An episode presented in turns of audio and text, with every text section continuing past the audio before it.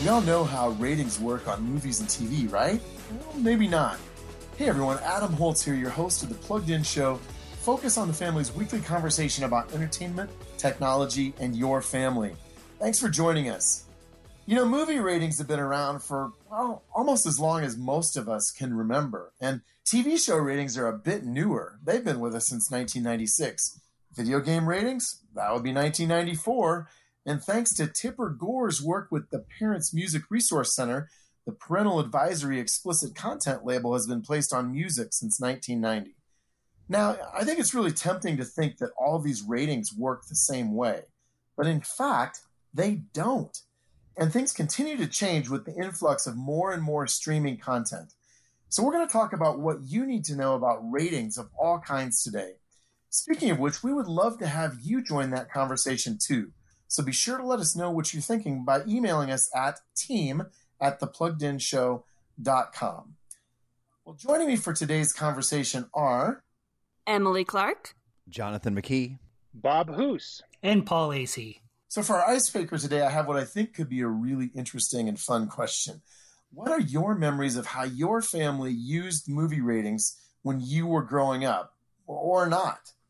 This is going to sound like the nerdiest little thing you've ever heard. And I know you guys are going to no. make fun of me for- forever after this, but here goes. When I was younger, I got the chore of alphabetizing the VHS tapes and DVDs, right? Well, wow. I I took it the extra Hold on, it gets better. It gets better. I took it the extra mile and I would first sort them by ratings and then alphabetize them.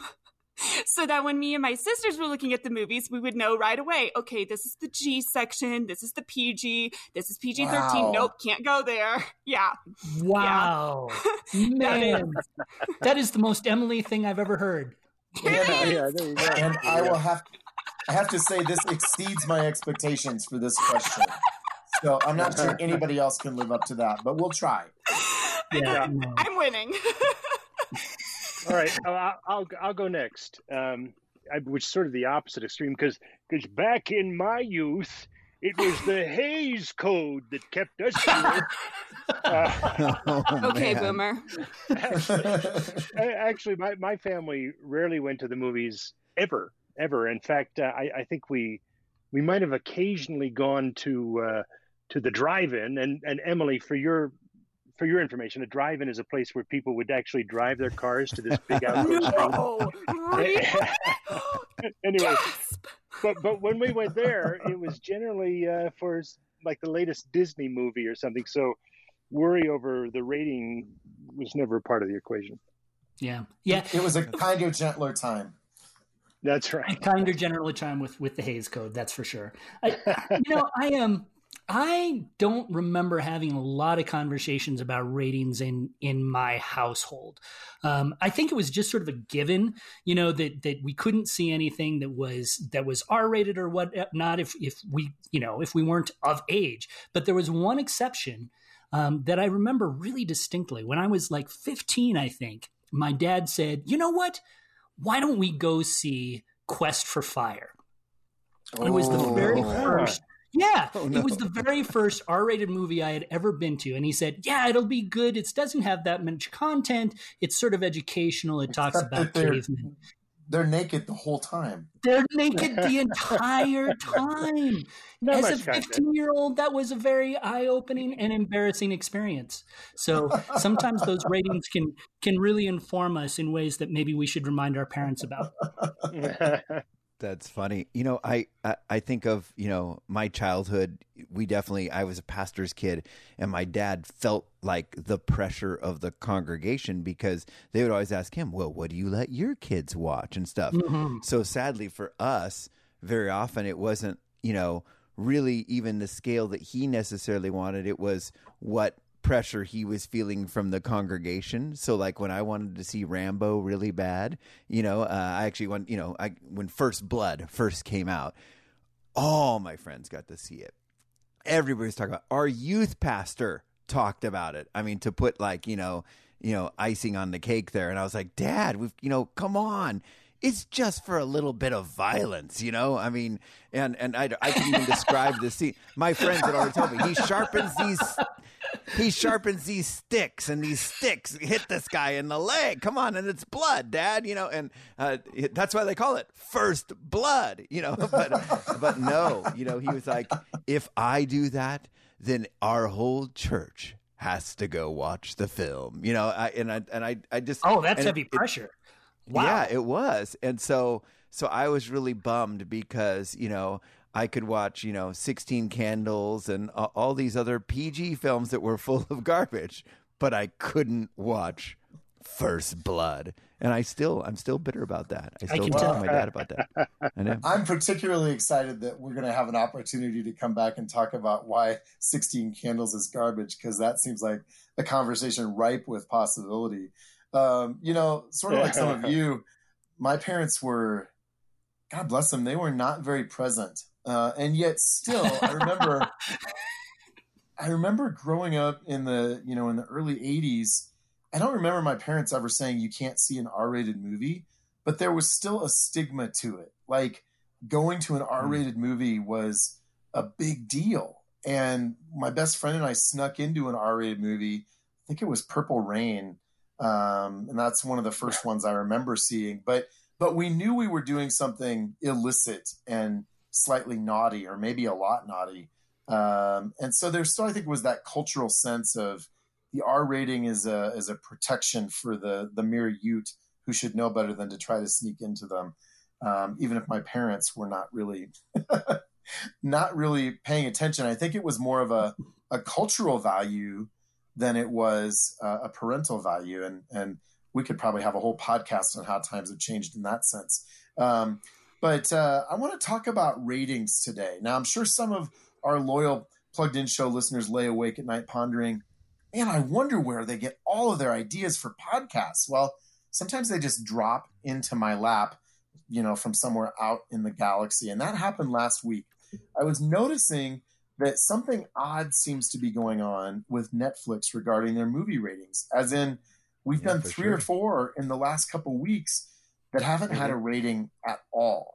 Um, and then right about then, I got a message from the Parents Television Council, which is a watchdog group in Los Angeles that sort of keeps its eye on what's happening with television, that blasted Netflix for being more lenient in its ratings than other networks. And so I thought, you know, we're all still here at home right now with what's happening with this virus. We're watching more streaming stuff and and Netflix is either getting more lenient or just saying, you know what, we're not going to worry about ratings at all. And so I thought this is a great opportunity for us to talk about ratings, you know, in that situation, but but in a bigger sense, how they work, uh, what we can trust them for, what maybe we can't trust them for, uh, and how we use them. So.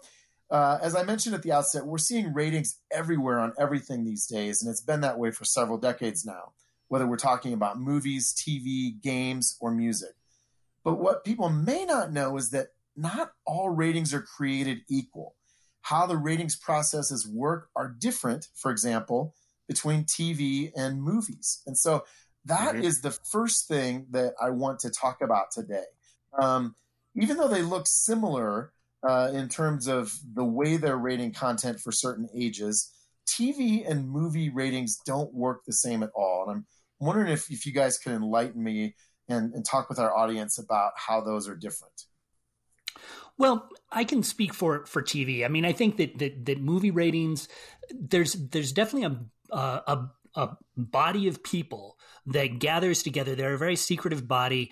They comes together. They look at every single movie that is submitted to them, and they come up with a rating. Uh, most of their their identities are are kept quiet because they don't want to be influenced by outside sources.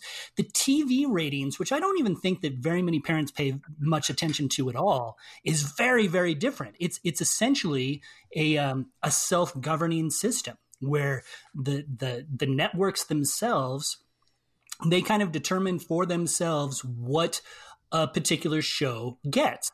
Um, if, several several years back, there was a lot of talk about uh, The Walking Dead, which is one of the bloodiest shows on TV. Kept getting this TV mm-hmm. 14 rating, And it was because that was what the folks at, at AMC felt it was appropriate for. There is an oversight body, but it meets generally once a year to take care of any complaints that they hear about the ratings system. And so the, the rating system for TV, at least, is much, much different than it is for movies. So it's yeah, a little and, bit and, fox in the henhouse then. Well, it can oh, yeah. look that way. Yeah, for sure. And and the interesting thing about TV ratings is a lot of times they're even hard to find. I mean, mm-hmm. I I, rem- I remember uh, reviewing some TV shows uh, for Plugged In, and I'd have to really dig to find out what is this thing rated, and and go to all these different sources to finally find a rating somewhere. Well, that's because it's rated episode by episode, not the series as a whole. So, you know, the first episode could be TV 14, but then, you know, the fifth episode could be TVMA. Yeah, and, and it can be really difficult to find. It really can be. Who's that? That experience is not unique to you.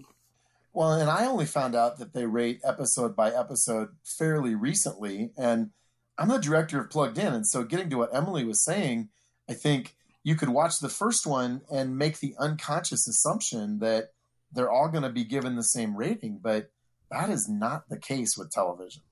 Oh no, I don't think so at all. I think that there's a lot of shows out there that where the first episode might seem really tame and then as the series goes on, you just kind of notice this is getting a lot more mature than it was in that first episode and you know, there's no way for you to know that it's going to do that except unfortunately, except to watch it. So I think it catches a lot of people off guard. Yeah, hey, one of the biggest examples of that, I think, is is The Crown on Netflix. You know, I think that that you can step into the show, watch the first episode or two, feel like it's a really pretty clean show about sort of this this behind the scenes drama of the royal family. Um, some some episodes don't even have very much language at all. There's no violence, and then all of a sudden episode six or seven, you can have these incredibly graphic scenes of sensuality and, and, and outright nudity that can be, you just think, what, what, where did that come from? Um, and so it can be a really frustrating experience for, for people viewing these things, especially people who are viewing them with families. So is it safe to say these rating systems aren't quite as similar as they might appear to be from the surface? I think the fact that they each have a different name and they all have like different categories and stuff should be the first indicator because if they were the same, why wouldn't they be why wouldn't you just copy the movie's rating system? Yeah, because they're not following the same rules. Yeah, that's exactly right. And so I think it's important I think to realize it's apples to oranges here. And in this case we have a very uh, self-interested group of people rating their own stuff. And, you know, if I had to rate my own life, I'm probably going to rate it, you know, better than somebody from the outside. And so, you know, over the years, we have talked about the inconsistencies with the MPAA's rating system, and um, and, and we may get to that here in a little bit. But you know, at, at least you have the same group of people who are looking at stuff at, at any given moment, as opposed to, you know, with people rating themselves they can give themselves whatever rating they want. Uh, and that's pretty problematic. So I want to turn our attention to music and video games because they both get yep. a rating as well. How do these two systems work?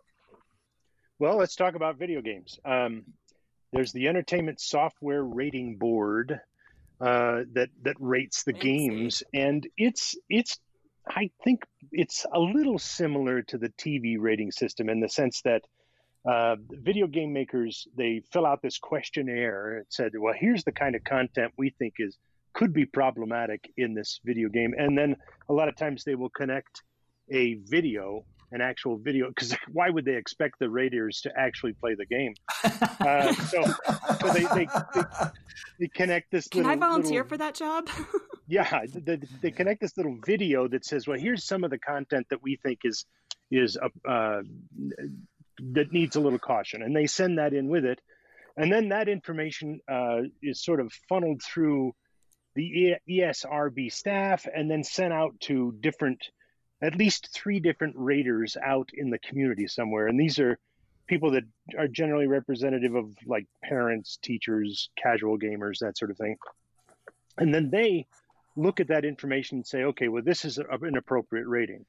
so it's a little bit wishy-washy as well. And and the fact is that let's face it, um, some casual gamer probably won't consider some of the uh, information in there uh, as critical as uh, as you might as a parent. So right. it's a it's it's it's not a it's not a nail it down kind of system. You know, and it's interesting when you when you look at music again, you know, you talk about how how different these things are all the time. Music is one of those things where it's you know of course there's no visuals. So we're talking specifically about what you're hearing. And music uh, really is about uh, basically foul language when it really comes down to it. And it also will you know if if there's acts of violence or drug references it can do that. But the thing that's kind of where music ratings really fall short is you've had over the years lots of artists who've become very good at talking about sensual things without using curse words so you'll have some songs that are actually probably really clean songs thematically. You know, the the the message of the song is good, whatever. But an artist has no problem throwing in a mild cuss word, and that one will say explicit lyrics. And then you'll have a song that's very sensual or very promiscuous or very irresponsible or even gratuitous that they were able to keep curse words out. And so a song that, you know, is very inappropriate for young people isn't explicit. And what ends up happening and, and one of the things i kind of run into at my parent workshops is parents used to kind of govern their kids music by that rating system you know just none nothing explicit. And so their kids would have some very kind of raunchy songs that just happen to not have curse words but they had tons of stuff that was very inappropriate uh, but luckily it avoided curse words so that's where the rating system mm. really fell short in music yeah, I, and Jonathan, that's what I think a really, really incredibly important point in this conversation is is what you are seeing from the parents using the rating system as sort of a crutch. Is I think that we see a lot in our business where they they look for that rating and they don't really examine the the piece of music, the the the television show, the game any farther than that, and that can be a real problem, especially when there are just kids who are sensitive, more sensitive to certain types of content than others. There are their content affects us all very differently. And so a lot of times those ratings can be misleading, you know, for a lot of different reasons. And and let's face it, that's why Plugged In was created way back when, because of these these very issues that uh, that parents were concerned about things that weren't being covered in the rating system. And so they were saying, well, is there anybody out there who can get, actually tell us what's in here? And and we step forward. da, da, da, That's awesome. I feel like I we need it. like well, you know, plugged it, in Superman music or something right here, Jonathan. That's it. no, no, it, and it is so helpful because you look you look at so many of the rating systems across the board from um, from music to TV, and, and it does change so fast. I mean, you know, ten years ago, you know, we we weren't you know talking about streaming so much, and now everything is Netflix and Amazon Prime, and you right, know, right. and I mean, I the other day what. Uh, you know, saw that this new Amazon Prime show Upload came out, and immediately I jump and you know, to Plugged In's page, and I saw Paul wrote this really cool review that told me things about Upload that IMDb didn't tell me, and other things. So, thank you, Paul. By the way, great review. You're welcome. And, You're um, welcome. Um, and it was, uh, you know, so so that's that's very helpful, and and it is funny how fast things change. Things have changed with music because now young people use Spotify, where, you know, uh, again, ten years ago it was like iTunes. A lot of it was iTunes, and iTunes mm-hmm. was very you know, finicky about, you know, the explicit rating right next to it. And a lot of parents, you know, govern whether their kid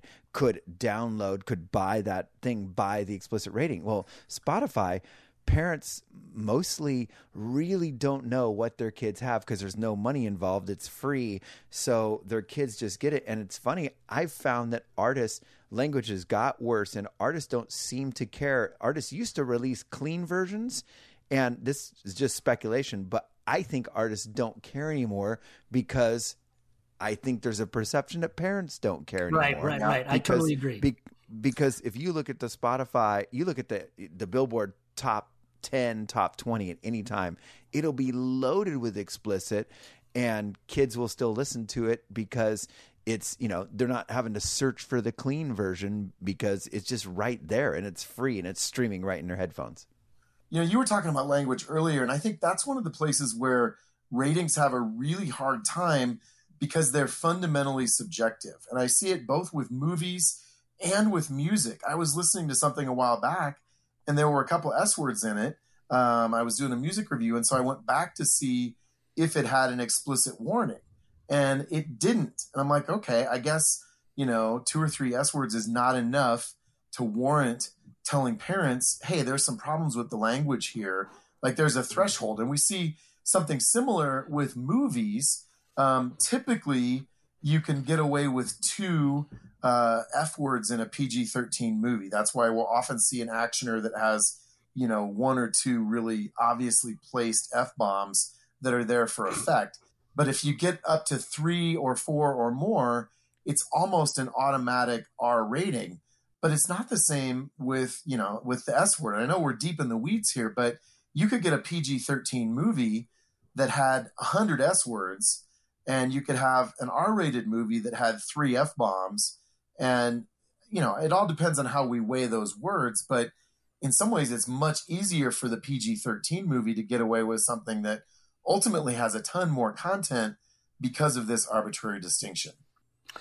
Well, and one of the things that I, I think that that when I think of the this ratings conversation is is how antiquated ratings feel today. And it's just because of what jonathan said. You know i think that that there's there has been sort of an opening of the gates um, back when us oldsters were were being raised. You know if you wanted to go to an r-rated movie you had to con your parents into actually taking you to see that R-rated movie. There were there were gatekeepers that that you know would would keep you away from some of that content, and you just don't have that anymore. You know, I think that that when Adam, you talk about the the distinction between some of these some of these different language issues that you have, you don't have any distinctions really like that at all on YouTube. You know, someone right. can just click on any sort of video. They can be exposed to all sorts of, of problematic language. And, and because they're often doing it in their own bedrooms, on their own phones as they're going to school,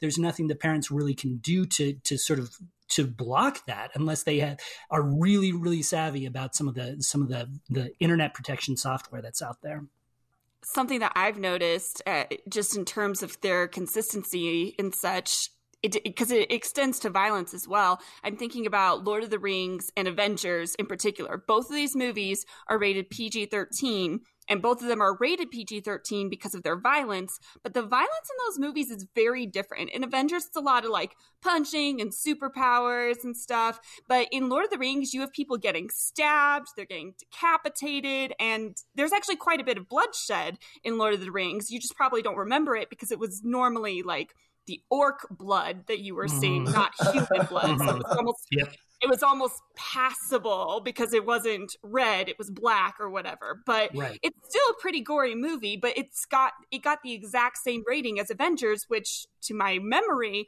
doesn't have a whole lot of bloodshed, if any. Let me also harken back to things like games. We can't forget that games have ratings as well and mm-hmm I think ratings in hmm. general need to be thought of as as guideposts, not necessarily the the only way to evaluate these Agreed. things, but they need they need to be used by parents as guideposts. And I'm not I'm not bashing parents at all, but I think the more they are aware of things, the better their their discipline can be or their evaluation of of any given media can be. Like for example, I there, when we were talking, one story came to mind of uh, someone who worked in our department who was who was standing in line at a at a Walmart, and there was a mom and her little kid behind him with an M-rated game, checking out with an M-rated game, and the mom didn't have a clue what the M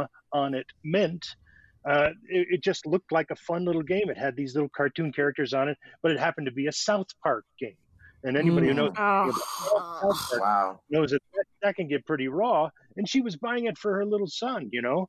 And, and I think I think parents being aware is always good, and using these things as guideposts is always wise. And then and then maybe checking in with plugged in, and maybe we can help as, as you go from yes. there.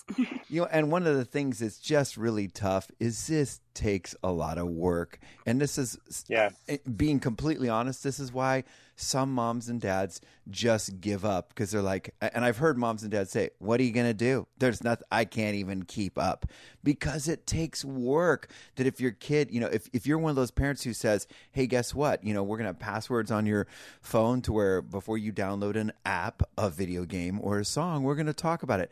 That takes work. Your kid will come up and be like, okay, I got eight songs I want to add to my playlist today, and we've got to talk about them. And, and all of a sudden, you're a parent and you're looking at lyrics, and it, it takes time. And so for a mom and dad who's kind of saying, I'm going to walk with my kids on this journey, it takes time to do that and, and to be able to be involved and, and conversate. And, and there's kind of this balance of you don't want to be this, you know, disciplinarian where you don't let your kids do anything.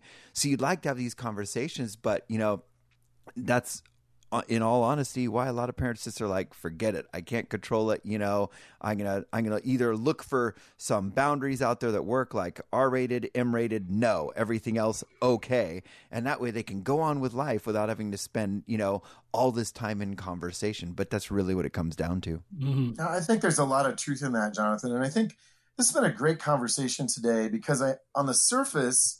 I think ratings look really black and white. It's sort of like here is the objective assessment of the content that you're going to find in here. But when we dig a little bit deeper, we find that there are potentially inconsistencies all over the place. Um, and yet, uh, you know, I mentioned the Netflix movies that we had reviewed recently that didn't have any ratings. I still feel like uh, some rating is probably better than no rating. Like if there's no rating at all, I don't know anything about this, and so I, I don't have right, any guidance. Right. And I think for parents, um, I think one of the takeaways here for us is that ratings are not the final answer.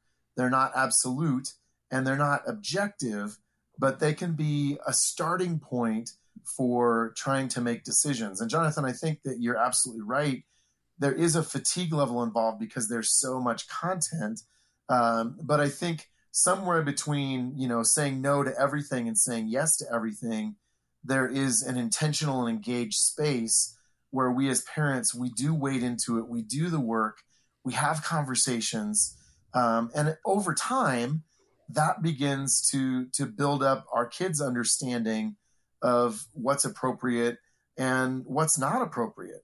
Whereas i think if we have just an all or nothing approach that doesn't give our kids the tools they need to grow in discernment with regard to the way that they make their own media decisions. Because as jonathan pointed out they're going to be making their own media decisions, sometimes at a younger age than we would like, but we want to help them. The ratings can be a tool to a point, and after that, we really have to engage as parents.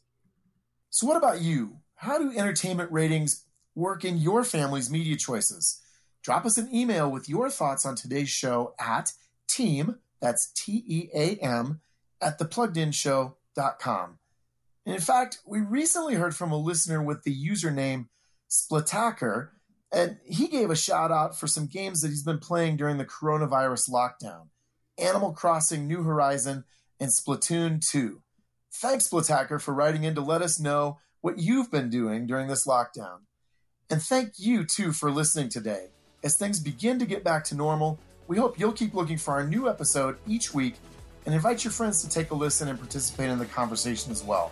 Finally, make sure to leave us some feedback or comments wherever you get your podcasts. As always, we look forward to connecting with you again next week for another episode of The Plugged In Show.